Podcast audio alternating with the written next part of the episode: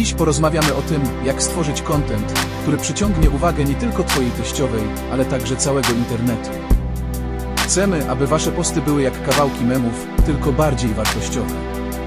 Raz napisaliśmy artykuł o najdziwniejszych miejscach do pracy zdalnej, a jeden z naszych czytelników postanowił przetestować każde z nich.